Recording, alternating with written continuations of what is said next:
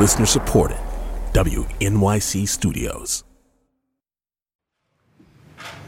Well, thank you all very much. It's a very important day. I'll sign the single biggest economic relief package in American history, and I must say, or any other package, by the way. It's twice as large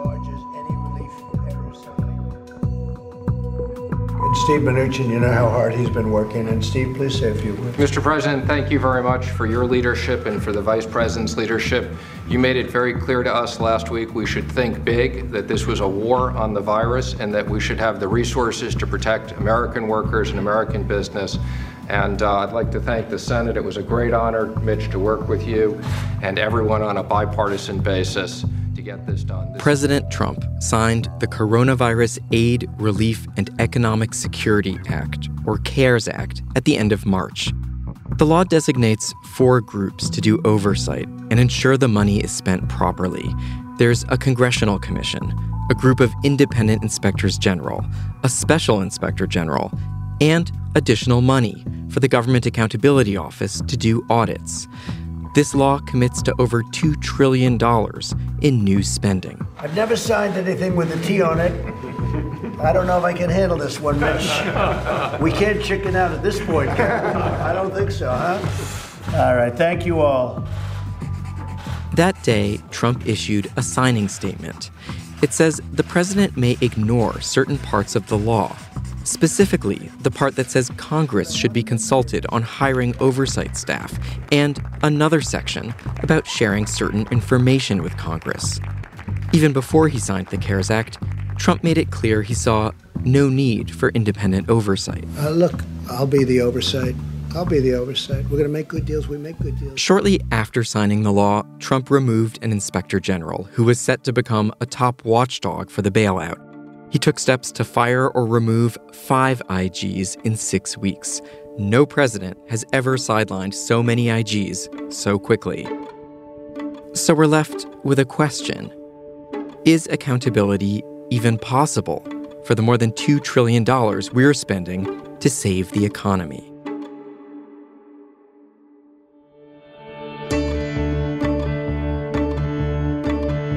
Hello and welcome to Trump Inc. from ProPublica and WNYC. I'm Ilya Marritz. Today, two frank conversations with officials whose job it is, under the CARES Act, to do the oversight President Trump says is not needed. They say the task of rooting out waste, fraud, and abuse is necessary and urgent. We've effectively bailed out financial firms that decided to make bad loans to extremely indebted companies. Is that a good use of taxpayer money? Is that consistent with what Congress had in mind for this program? Uh, I'd say it probably isn't. You know, there are some who have wondered aloud to me why I might want to join such a um, tenuous community in the government right now. But I think that there's never been a more important time to join the oversight community than now. Bharat Ramamurthy, a former policy advisor to Senator Elizabeth Warren, who's now on the Congressional Oversight Commission and Linda Miller, an experienced fraud risk specialist who started this week as the deputy executive director of a group of inspectors general overseeing the CARES Act. We'll also look at how one key decision maker may benefit from the CARES Act. It's notable that the top official at Treasury running the bailouts continues to have financial ties to an investment firm that has a huge stake in these bailout policies. Reporting from ProPublica's Justin Elliott. First, Linda Miller. This week, she took on a new title The Deputy Executive Director of the Pandemic Response Accountability Committee. Right. People call it the PRAC. They do, the PRAC. The PRAC is a committee of inspectors general from across government, including the Special Inspector General for Pandemic Recovery. It's responsible for ensuring cooperation among watchdogs overseeing the CARES Act. To be clear, we spoke with Miller just a few days before she got her government badge. Miller worked most recently in the private sector, in the fraud risk mitigation practice at Grant Thornton, an audit, tax, and advisory firm. Before that, she spent a decade at the Government Accountability Office. And before that, she competed at the Sydney Olympics on the U.S. rowing team. She says it was good preparation. I mean, obviously, rowing is the ultimate team sport. Everybody knows that. There's all kinds of inspirational posters and things like that with pictures of an eight. And that was the boat I rowed in, the eight. And that is well known to be a place where you learn the value of teamwork. Uh, and you warned my producer when we booked this interview that there are a lot of things that you can't talk about or won't talk about. Uh, just so I know, what are those things? Uh, anything that would be in any way um, adverse to the administration is uh, something that I won't be commenting on um, in any way. Uh, what do you mean by adverse to the administration? Well, uh, I can't I can't speak um, negatively about the president or any of the decisions he's made, particularly when it comes to the IG community. That's the biggest probably political football around my new role is the IG community is obviously um, under a lot of stress and, and scrutiny. And so I think, you know, I know that there's a lot of politics and people want to know. People have been asking me what it's going to be like to go work in the inspector general community. I mean, I can speak real broadly. I just can't, I just won't say anything, uh, you know, that's in any way derogatory about the president because obviously my role, I need to stay as neutral as possible in order to basically stay in my role, frankly. and that's your judgment coming into this job. Right. That's my judgment. I know that your career specialty is detecting risk of fraud. You did this at the Government Accountability Office. You also did it in the private sector. What are some of the frauds that you have uncovered? My specialty is less in investigating fraud and more in helping organizations prevent fraud from occurring. So often when a big fraud event occurs, I come in afterwards and help the agency or the sometimes the private sector company think about how they were uh, vulnerable to that fraud occurring. I'm not sure if you're familiar with the very large Navy scandal that it's affectionately known as the Fat Leonard scandal. Multi-million dollar international bribery Biggest scheme. fraud scandal to hit the Navy in years. A contractor who spent years and bribed a variety of senior government officials, all the way up to admirals, in order to get information that would give him a competitive advantage. That particular scandal was shocking for the scale and the scope there was bribes involving prostitutes and tickets to see Lion King, meals and luxury hotel rooms, Lady Gaga, jewelry and all kinds of stuff that these senior officials who and they're they're senior military officials, you would expect them to know better. And I often use that fraud example when I talk about how fraud manifests itself when it becomes normalized, and especially when leadership is in any way participatory in it. And uh, I've always found that interesting that people who otherwise wouldn't, say, accept a bribe or participate in a collusion scheme, when they see other people doing it and the people that they see doing it are people they respect, they tend to think it may not be so bad. So that's one of the reasons why one of the key um, preventative controls that I recommend organizations think about is the ethics and the tone at the top and making sure that you've got um, a very strong commitment to integrity that's communicated by leadership because it sounds like something that's not particularly important, but it's vitally important when you're looking at these really large systemic collusion and bribery type schemes. Right. You're saying if people at the top or near the top do it, everyone else thinks it's okay. Yep, exactly. And and it's a, it's shocking how many fraud schemes are perpetrated by senior leadership of an organization. Um, they've got inside information. You know, often people below them won't question decisions they make because they're in charge. So they've got all this power and using that power, abusing that power is, is a really common way that fraud shows up both in government and in private sector. So we're talking just a few days before you start work as the deputy executive director of the Pandemic Response Accountability Committee, the PRAC. By the time people hear this, you will be at the PRAC already. How are you thinking about how you're going to do that job?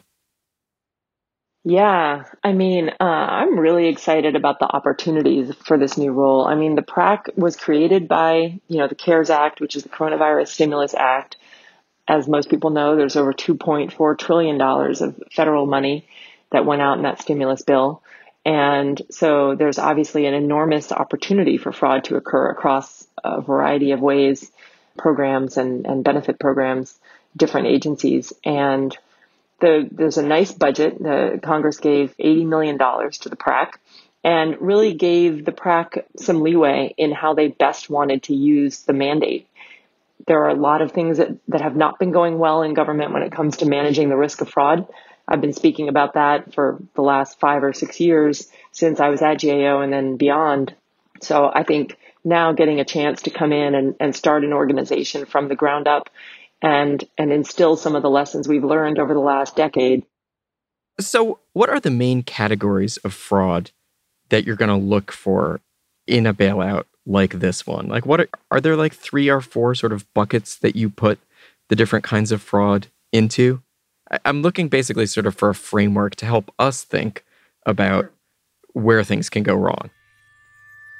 Yeah, and I'll, I'll note the term bailout, when I hear bailout, I think a little bit more about what the special inspector general is tasked with doing. And that, that's another thing that's uh, important to note is the CARES Act created the PRAC. It also created the special inspector general for pandemic response. And that body is intended to look at the 500 billion that was going specifically to what I would call bailouts. I don't think that's the term they used versus the PRAC is looking at the 2.4 trillion in, in stimulus money, which includes the IRS payments, you know, the actual $1,200 checks that went out to folks um, through the IRS.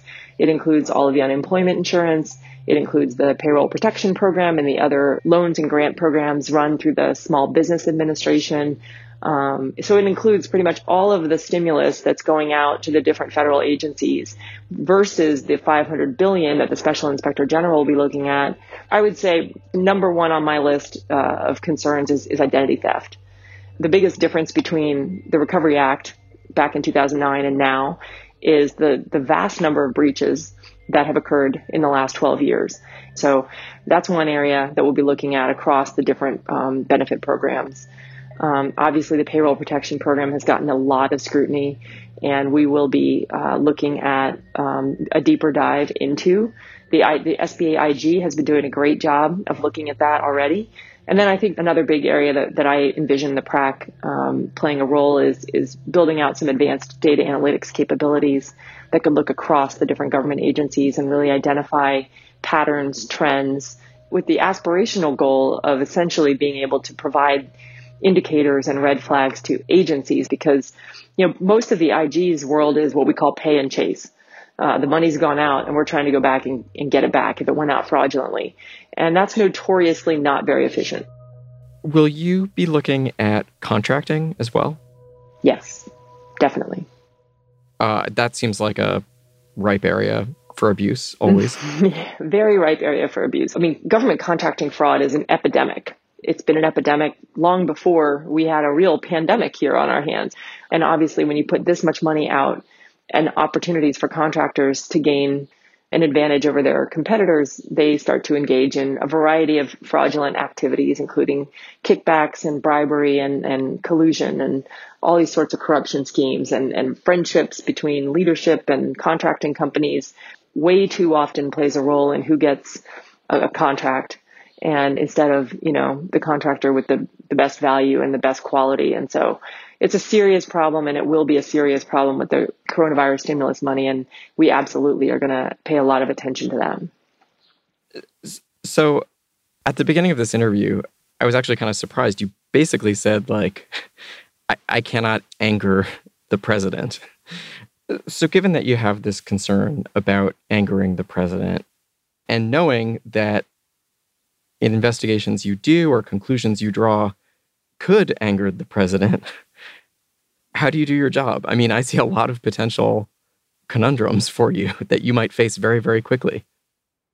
Um, you know, I, I think actually, I don't think we're going to get on the wrong side of the president here at the PRAC. I think that what we're really trying to do is go after unscrupulous actors who may have tried to get funding they weren't entitled to through these different benefit programs. We're going to be looking at the bad guys outside of government. We're going to be looking at the identity, um, you know, identity theft rings, and we're going to be looking at sort of the the everyday bad actor who wants to cash in on a huge government program and and so we're we're all on the same side here. I, I mean I, I understand there's things that you don't want to say and I don't want to press you too far on this point. Um, So feel free to take a pass on this, I guess I'm saying. But the president has made it pretty clear that he sees government as a tool to reward allies and punish critics and enemies. Here's this huge pile of money that's going out. Uh, it's going out through executive branch agencies.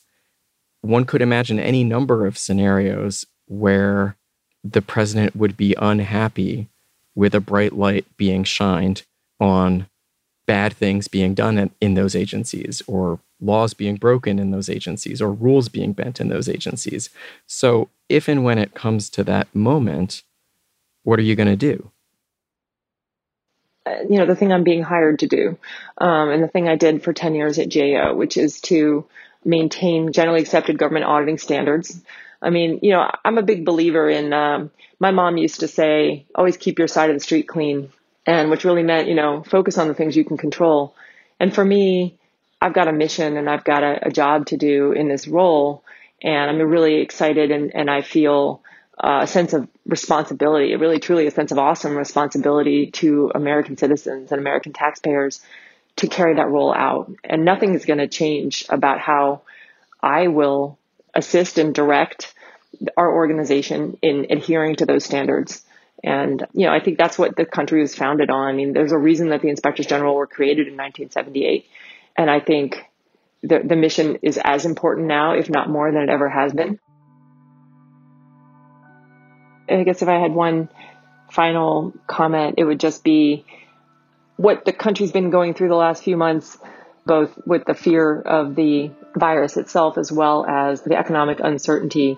I think that trust in government is not very high. It hasn't been very high, really, frankly, as long as I've been alive, but it's gotten worse. And the partisan politics and, on the Hill and sometimes the sense of toxicity that people view government as having can be really disheartening and dispiriting. And my hope is that this organization, the PRAC, that I'm going to go help lead, could create just a little bit more confidence among the American people that we can put really capable, really competent people into government positions of oversight, hold those accountable who would commit fraud, and do real service to the taxpayers who've entrusted the government with their money. And for me, that's the primary mission and the primary opportunity that I see going to become the deputy executive director of the PRAC.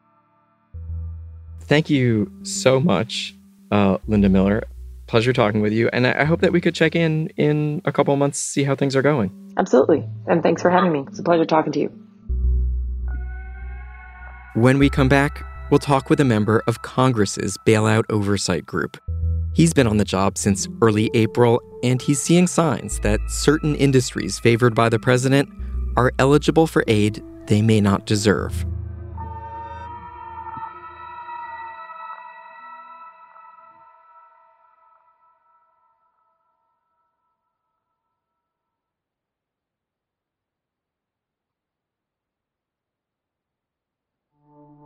We're back. Shortly after the CARES Act became law, a man named Bharat Ramamurthy shared an announcement with the world. Hi, here's my unverified Twitter feed. Please follow along if you're curious about what's happening to billions of your dollars and who it might be helping, or not. Ramamurthy had just become the first appointee to the Congressional Oversight Commission for the CARES Act. He says it's different from the PRAC, Linda Miller's group, and different from the Special Inspector General for Pandemic Recovery, because the Commission is truly independent of the President. Our statutory mission is to analyze how this program is affecting the financial well being of American families. And so it is a, a more prescriptive role, I would say, uh, that we have. And it requires us not just to ask, uh, are these rules being followed, but why do these rules exist in the first place, and are these the best rules that we could have come up with? This commission also includes Senator Pat Toomey and Representative French Hill, both Republicans, and Representative Donna Shalala, a Democrat. Ramamurthy has been around Congress too. He's a former advisor to Senator Elizabeth Warren on economic policy. Senator Warren, your former boss, called the CARES Act a half trillion dollar slush fund. Do you agree with her? I do in the sense that there are very few restrictions from Congress on how the money can be used. The Treasury Secretary and the Federal Reserve have enormous discretion on how to use this money. Tracing the money means internalizing specialized lingo.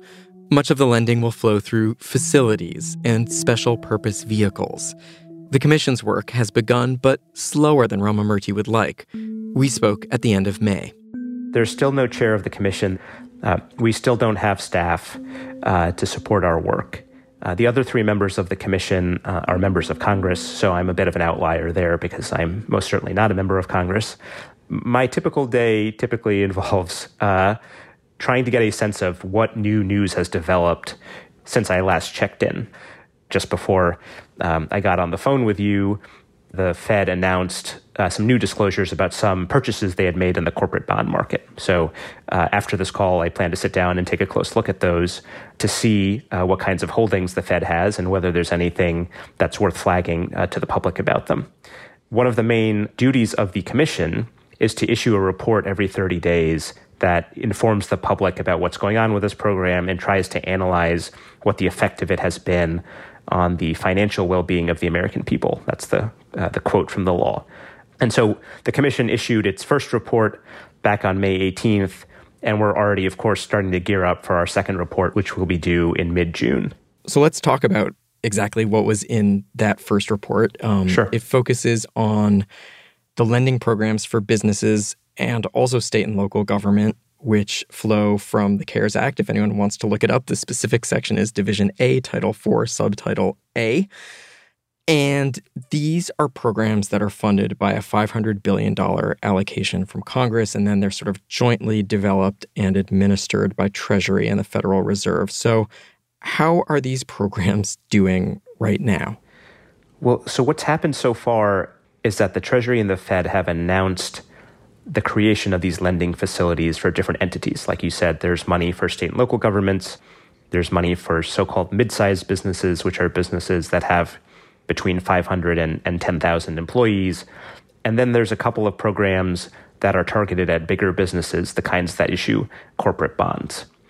Uh, so far, the lending facility for state and local governments and the lending facility for mid-sized businesses They've announced the details of them, but they have not actually done any lending through them yet. So literally zero dollars has flown through each of these facilities, even though it's been about two months since the CARES Act passed. How do you make sense of that? I mean, uh, there are tens of millions of Americans unemployed. It seems sort of surprising that the money would flow so slowly. I think that's a concern that I have and that a lot of folks have too. Again, I think it goes to the strange nature of these programs. Just to take a step back for a second, this is the first time that the Federal Reserve is being asked to buy corporate bonds. This is the first time the Federal Reserve is being asked to lend money to state and local governments.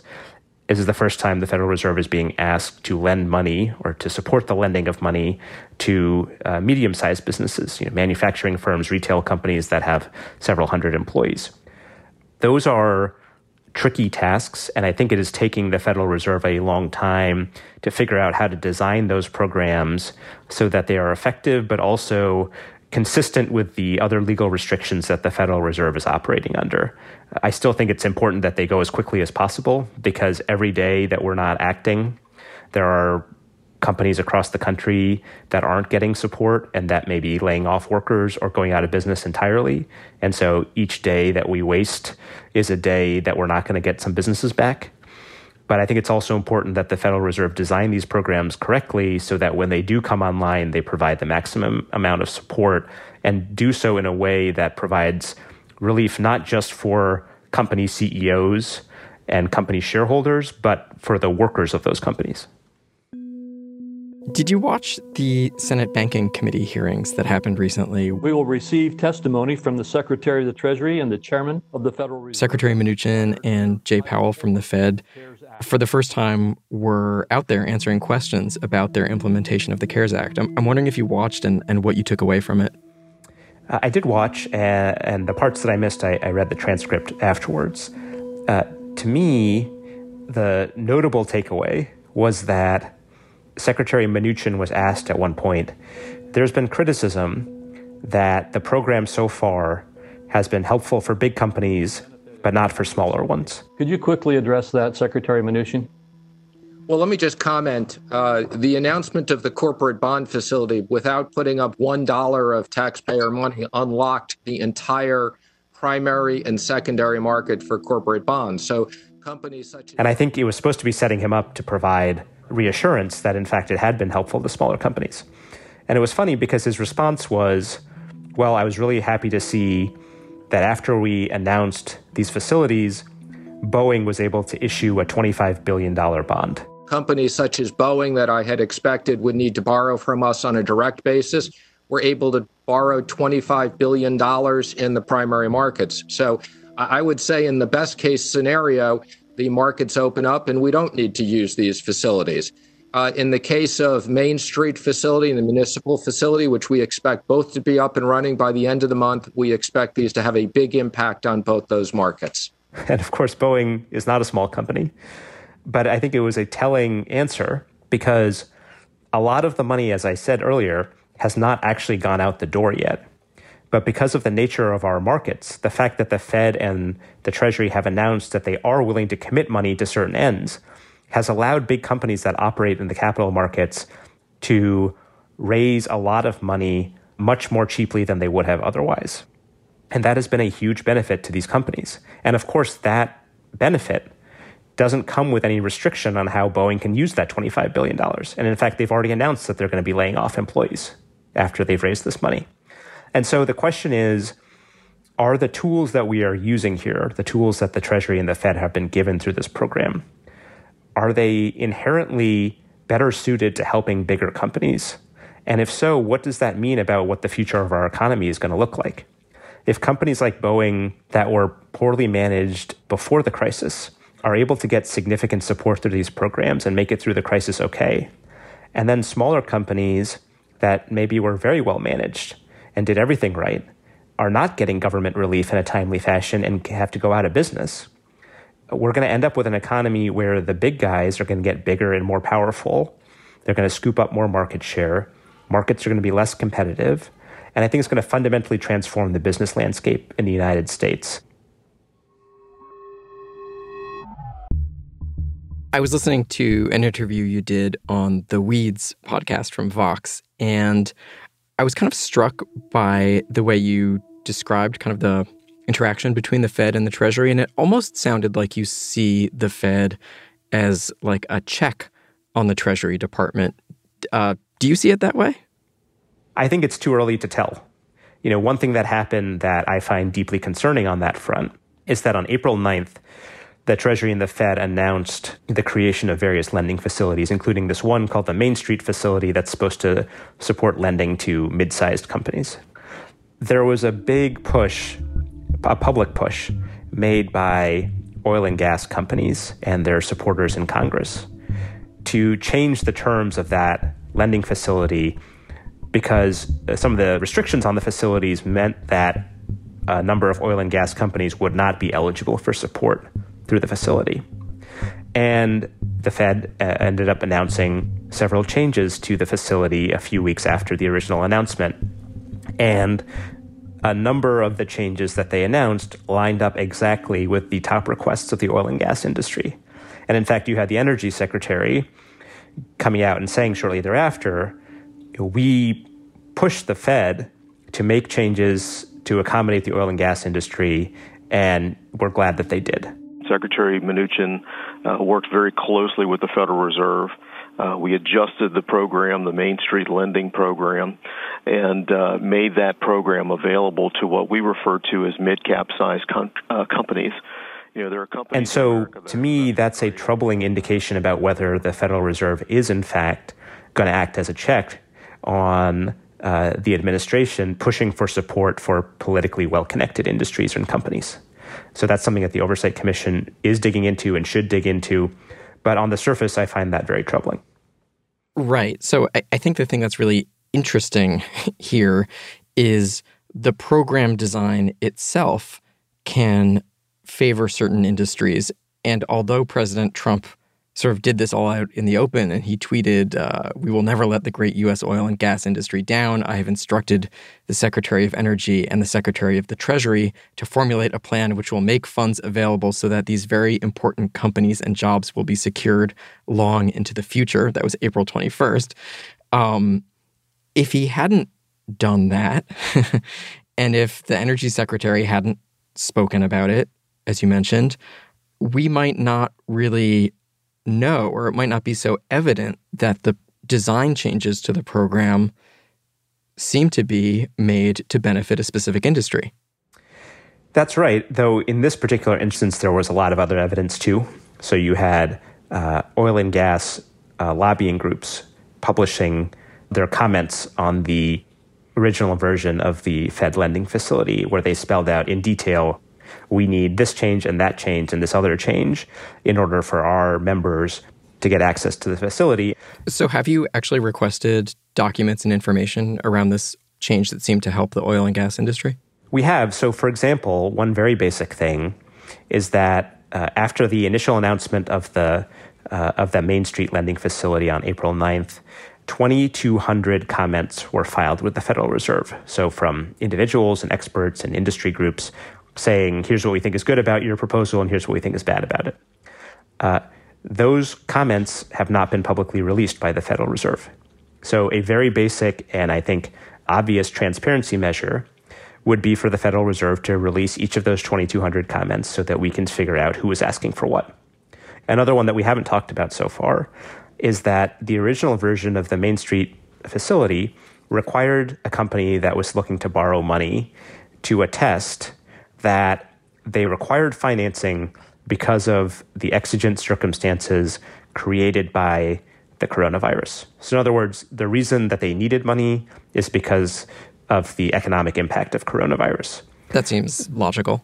That does. And in fact, this is not supposed to be a program that bails out companies that were in rough financial shape for reasons totally unrelated to the coronavirus. Um, they took out that attestation requirement as part of their revisions. And so one of the questions that we're asking is why did you do that? And which companies were you worried about not being able to make that attestation uh, in the first place? You know, the other thing that we can do is if we get access to these 2200 comments, we can see which companies, which industries were asking the Fed to remove this requirement. All of that stuff means a difference of billions and billions of dollars, and it means certain types of companies may survive and certain types of companies may not survive. I could easily imagine the oil and gas community saying, with some justification and truth on their side, our industry has been hammered by this crisis. We employ tens of thousands of Americans. We deserve help too. If you look at the oil and gas industry, a lot of these companies were in very rough shape well before the coronavirus crisis hit. They were deeply in debt. Oil prices had been relatively low for a long time, and they were really struggling. The other thing that's really concerning about the changes that were made in this new facility is that they said that the money could be used to pay off existing debts. That was a new change. And so, again, when you have an oil and gas industry that was deeply in debt and had payments coming due to financial firms that had lent them money, the concern is that you have taxpayers ponying up their money to go to oil and gas firms that are going to turn around and use that to pay off existing loans to financial firms. So, what does that mean? It means that we've effectively bailed out financial firms that decided to make uh, bad loans to extremely indebted companies. Is that a good use of taxpayer money? Is that consistent with what Congress had in mind for this program? Uh, I'd say it probably isn't. So, that's the kind of uh, work that the Oversight Commission needs to be doing to track how this money is actually flowing through the economy. We brought lots of questions to the decision makers on the CARES Act. The Federal Reserve told us the changes made to the Main Street lending program were not targeted to oil and gas or any other industry, but were intended to make credit available to a broader range of businesses. The Fed says it will release those comments on the Main Street program.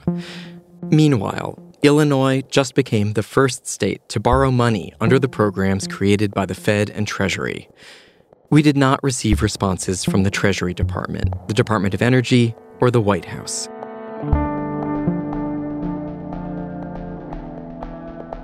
In the months ahead, Bharat Ramamurthy and Linda Miller and the other CARES Act watchdogs will follow the money trail to see whether the companies receiving rescue and recovery funds are deserving, whether they're abiding by the law. Our colleagues at ProPublica asked themselves slightly different watchdog question about this massive effort to save the economy. What are the financial interests of the people designing and implementing the CARES Act? Their latest story focuses on one key player Deputy Treasury Secretary Justin Muzinich.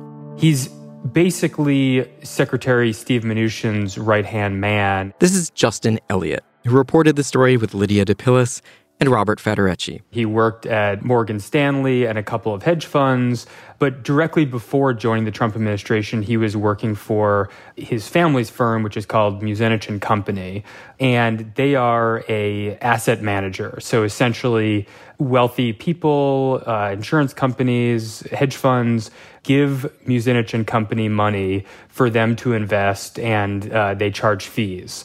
Um, and it turns out their specialty as investors is the corporate credit markets. So that's basically um, bonds issued by companies. And so the heart of our story is looking at how decisions made by the Treasury Department and Justin Muzinich about essentially bailouts of that market, the corporate credit market, affected his family firm, Muzinich and Company, as well as his continuing financial ties to the firm. So, all top government officials, when they join the government, have to file a financial disclosure.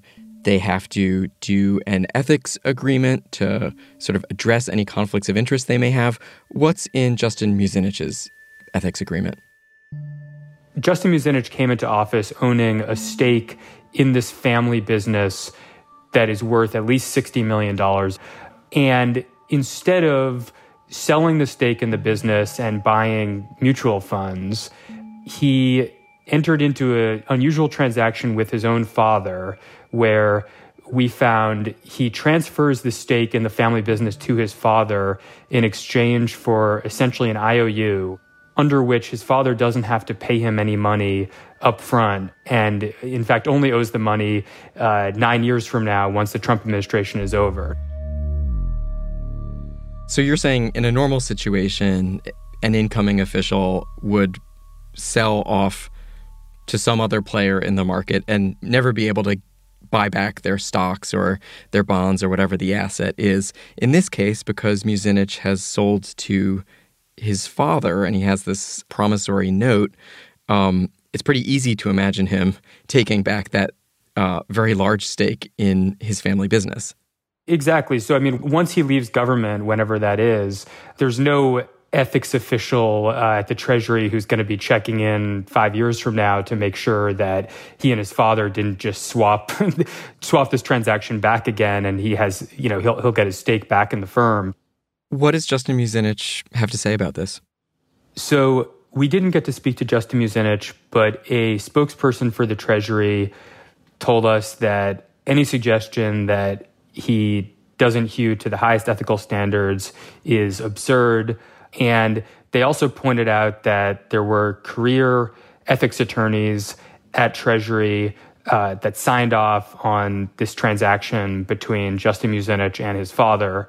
They didn't engage on the questions of, of his involvement in crafting these programs that are affecting his family firm's wealth. Muzinich and Company did not respond to requests for comment. You said that this kind of arrangement appears to be really unusual. Did you get any sense from the Office of Government Ethics or, or any place else why this was approved, how this came about? So, one thing about this arrangement is that it was set up before the current crisis. So, Justin Muzinich, before the COVID economic crisis, obviously had a, a lot of power and a, and a wide ranging portfolio. But it wasn't until the last few months that he was making decisions that you know, quite directly and obviously affect the fortunes of his family firm. And I think it's an open question whether the ethics attorneys who signed off on this at Treasury uh, would have signed off on it, uh, you know, if, if they had known what is coming. Justin, did you get any sense whether any of the different oversight bodies that are looking at the CARES Act and the bailout might actually take a look at public officials who are overseeing the bailout and might look at someone like Justin Muzinich? Bharat Ramamurthy from the Congressional Oversight Commission tweeted our story and, and pointed out that it seems notable that one of the only programs that the Fed managed to get underway quickly with the approval of Treasury was this program uh, directed at the corporate credit market that helped um, Justin Muzinich's family firm. You know, Congress certainly could uh, investigate this, and uh, you know we're looking to see if that's going to happen. I think one of the big takeaways here is that the Trump administration was given enormous discretion by Congress on what these bailouts look like. And you know, how they're using that discretion is still playing out. Are you looking for tips? Uh, we're absolutely looking for tips. Um, I'm part of a, a, team that is covering Treasury and the Fed and, and, the whole economic response to the crisis. So if you know about any of that, including uh, Justin Muzinich, please get in touch justin at propublica.org. Okay. Uh, Justin Elliott, thank you so much. Thanks. Hey, we love tips too. Go to trumpincpodcast.org to find out how to securely share documents and information. This episode was produced by Katherine Sullivan and edited by Eric Umansky and Andrea Bernstein. Jared Paul does our sound design and original scoring. Hannis Brown wrote our theme and additional music. Matt Collette is the executive producer of Trump Inc. Emily Botein is the vice president of original programming for WNYC, and Steve Engelberg is the editor in chief of ProPublica. I'm Ilya Marritz. Thank you for listening.